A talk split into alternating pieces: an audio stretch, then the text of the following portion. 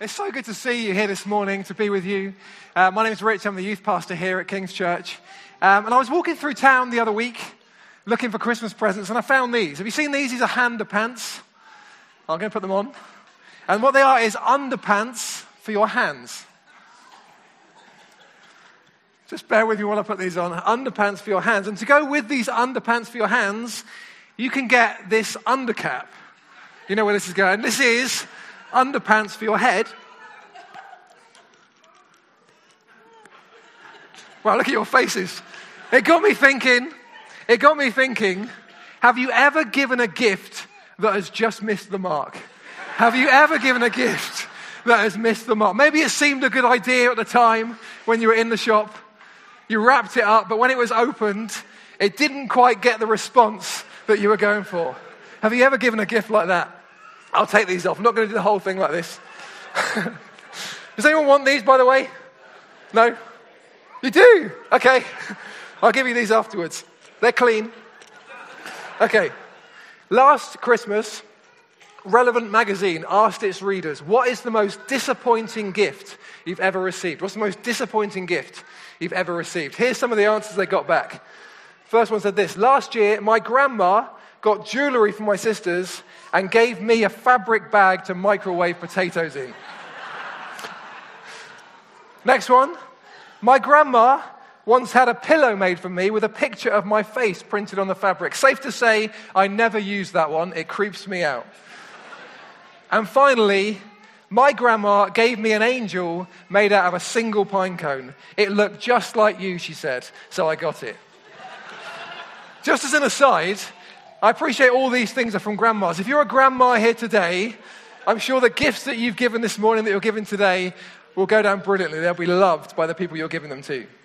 But gifts that miss the mark. If you've ever received a gift like this that has missed the mark, though the intention may have been really, really good, you'll know that it may have raised one or two questions.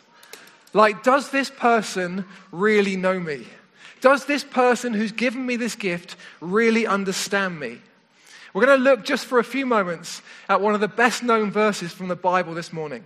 It's from John chapter 3, verse 16. It says this For God so loved the world that he gave his one and only Son, that whoever believes in him shall not perish, but have eternal life.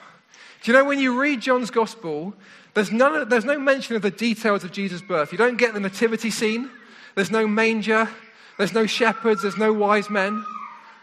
But what John does do is he writes very clearly about who Jesus is. He writes that Jesus is the Son of God. And he writes that when God sees this world that he's made, the gift that God chooses to give his world is Jesus. I wonder, Christmas 2016, is there a risk that we look at this gift and we think, well, it's not quite what I would have asked for? It's not quite the gift that I would have wanted. Just imagine for a moment that you can ask the Creator God, the God of the universe, for anything. What would you ask Him for? What would you ask Him for? Maybe some of you would ask for a bigger house, just a few more rooms in your house, a bit more space, maybe a study, a library, a games room, maybe a sauna room. Maybe some of you would ask for more money. Not, not not too much, you don't want to be greedy, but just enough that you can be comfortable, that your future can be financially secure. Or perhaps for some of you, it would be a relationship. The thing that you'd want most from God would be a relationship, a deep, meaningful relationship with somebody. Or maybe it would be a family. Maybe that would be the thing that you'd ask God for. Or maybe you'd look outside of your own personal circumstances and you see the state of our world right now and you say, God, what about an end to terrorism? What about you could bring peace to this earth? Or maybe an end to cancer or poverty or suffering. Do you know, God gives us this gift of Jesus. I wonder, is there a risk that we look at this and we think, well, what's going on here? Has God missed the mark? Has God missed the mark? Does, does God even know what it's like for us down here? Does He know what it's like for us down here? Does He know what it's like to be a child growing up in this world? Does he know what it's like to be a teenager growing up in this world, trying to deal with complex emotions, trying to work out who you are and where you fit in this world? Does he know what it's like to be an adult in this world? Having to make decisions, having responsibility. Has God missed the mark with this gift that he gives us? Do you know, every Christmas, the gift that I look forward to most at Christmas is the gift from my wife, Alice. And the reason for that is because Alice knows me better than anyone. She sees me through the ups and downs of my year. She sees me at my best, and she also, more often than not, sees me at my worst. And she knows the sorts of things I like, and she knows what I don't like. She knows what I need. I don't have to give Alice an Amazon list at Christmas because she already knows the things I need. I might drop some hints throughout the year, but it's likely that Alice has already thought of those things. Do you know, God knows us better than we know ourselves. He knows us better than we know ourselves. And He knows that the thing we need more than anything else at all is a Savior. We need a Savior. How does God know that? Because He's with us all year round. He sees what we're like all year round. He sees our ups and our downs. He sees every thought that passes through our mind. He sees the things we say, the things we do. He knows about our anxieties, our worries, our hurts. He knows about the ways we've hurt other people. He knows about our shame and our regrets. And He knows that the thing we need more than anything else is Jesus. That's what we need. We need Jesus. And so God gives Himself. God comes down to live in this messy world of ours, born in an animal's feeding trough, growing up surrounded by mess, surrounded by mess. And he's persecuted and he's misunderstood and he's rejected. And on the cross, as a young man, his body is pierced and is broken for us. God gives himself for us. And the reason he does that, John writes there, is so that whoever believes in him shall not perish but have eternal life that when we put our trust in Jesus, God looks down at us and sees not the messes that we've made, He sees instead the goodness of His Son Jesus. That is incredible. God gives Himself for us. That's what Christmas is about. Does God understand us? Christmas shows that He understands us. He becomes like us. He becomes like us and He lives in this messy world. Do you know, if Christmas shows us anything, it's that we don't have an I told you so God.